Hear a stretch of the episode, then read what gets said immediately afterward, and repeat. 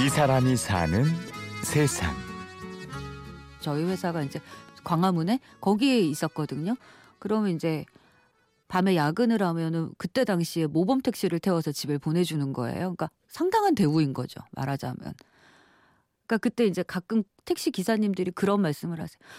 어, 무슨 공부를 하고 어떻게 하면은 이 시간에 회사에서 주는 돈으로 집에 갈 수 있냐고 물어보세요. 그러니까 그거는 부러움인 거잖아요. 어찌 보면. 그리고 그때 당시만 해도 제가 30대 초반이니까 그분들이 보실 땐 제가 얼마나 어려 보였겠어요.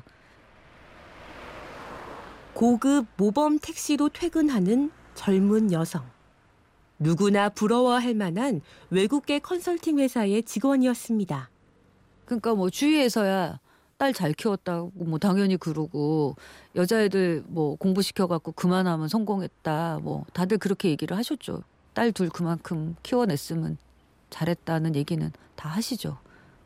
부와 명예가 보장된 성공한 인생처럼 보였습니다. 그런데 그런데 저는 모범을 타고 집에 가면서 운 적이 한두 번이 아니거든요. 그러니까 그 야경을 보는데 그렇게 눈물이 나는 거예요.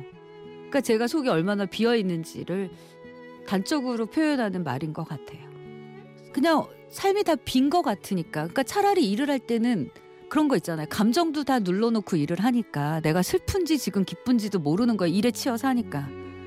그러니까 일을 할 때는 괜찮은데 퇴근을 하고 이제 그 컴컴한 특히 겨울에 막 이럴 때 컴컴한 데 나와가지고 을씨년스럽잖아요. 집에 가는데 눈물이 나는 거예요. 막그 택시 안에서 참 많이 울었어요. 저는. 내 길이 아니었습니다. 누군가의 기대와 희망이 이끌어온 타인의 길이었습니다. 전공부터가 사실은 제가 원하던 게 아니었어요. 사실은. 그러니까 고등학교 때부터 사실 저는 글을 쓰고 책을 읽고 글을 쓰고 막연하나마 그런 길을 가고 싶었는데 흔히 말하는 부모님이 기대치에 맞는 딸이 되고 싶었고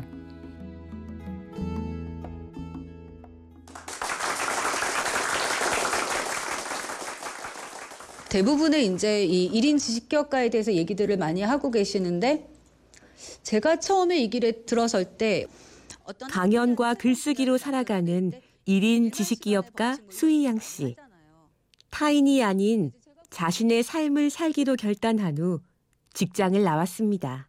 제가 처음에 이제 1인 지 식기업가로 사실 바로 뛰어든 건 아니었어요. 왜냐하면 그때만 해도 1인 기업가가 뭔지도 몰랐고 저의 어떤 첫 시작은 여자로서의 어떤 그냥 방황이었던 것 같아요. 삶에 대한 물음이라고 할까? 내가 지금 뭐 하고 사는 거지? 그래서 결혼도 안 하고 일만 하고 살았는데 이게 뭔지 인생이 안 보이는 거죠. 어느 순간 갑자기.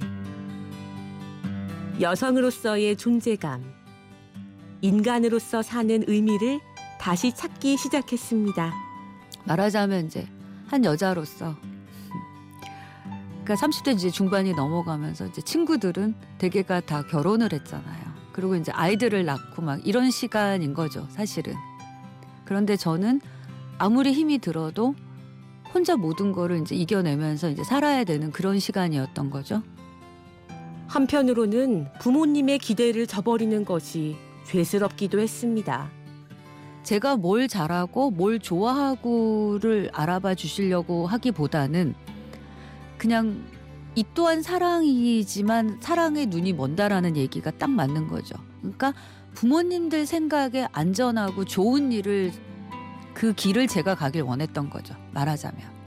사실은 제가 직장 생활을 하면서도 참 죄송하지만 한순간도 행복한 적이 없었던 것 같아요. 그러나 내 인생은 다른 사람이 대신 살아줄 수 없었습니다. 사실 그 사회를 그때 당시에 제가 뛰쳐나왔던 가장 큰 이유는 한순간도 제가 하는 일이 좋은 적은 없었다라는 거예요. 그래서 이게 내 삶이 아닌데 지금 내가 하고 있는 일은 껍데기만 다니는 것 같은데 이거는 부모님이 좋아하시고 그러니까 부모님 기대에 어긋나지 않는 길이고 사회에서 괜찮다고 인정하는 길인 것 뿐이지 내가 진짜 살아있고 내가 행복하고 내가 막 하루하루가 막 아, 나라는 사람이 어떤 그 좋은 에너지를 가지고 행복하게 일을 하는 거는 전혀 아니고 그런 느낌이었던 것 같아요. 그래서 사람은 누구나 살면서 한 번쯤 자기가 정신적으로 세상의 어떤 것들을 좀 끊어내고 내 안으로 침잠할 시간이 반드시 필요하다라는 거죠. 근데 제가 겪어보니까 진짜 그렇더라는 거를 깨달은 거예요. 알에서 깨어나듯 빈 껍데기를 벗고 다시 시작하는 인생. 진짜 인생이 시작되었습니다. 사실은 저는 그렇게 얘기를 하거든요. 저의 진짜 인생은 변화경영연구소 연구원이 된 2009년부터 나는 진짜 태어난 거다라고까지 얘기를 할 정도로 대단히 대단히 대단히 죄송하지만 그 이전의 삶은 사실 거의 죽은 인생이나 다름 없었다고 전 생각을 하거든요. 근데 이런 얘기조차 누군가한테는 배부른 소리로 들릴 수도 있고 누군가한테는 또 아, 너야 뭐 좋은 직장을 가져봤으니까 그딴 소리 하지라고 비난받을 수도 있는 이야기긴 하지만 그럼에도 불구하고 제 안에는 어떤 열정이나 어떤 생명력 있는 삶을 2008년까지는 살았다고 생각되지는 않아요. 이 사람이 사는 세상. 자기의 이름으로 브랜드를 삼아 자기 자신이 기업이 되는 사람. 자신만의 직업을 만들고 자기 인생을 사는 사람. 1인 지식기업가 수희양 씨를 만났습니다. 취재 구성 이순곤, 내레이션 임현주였습니다.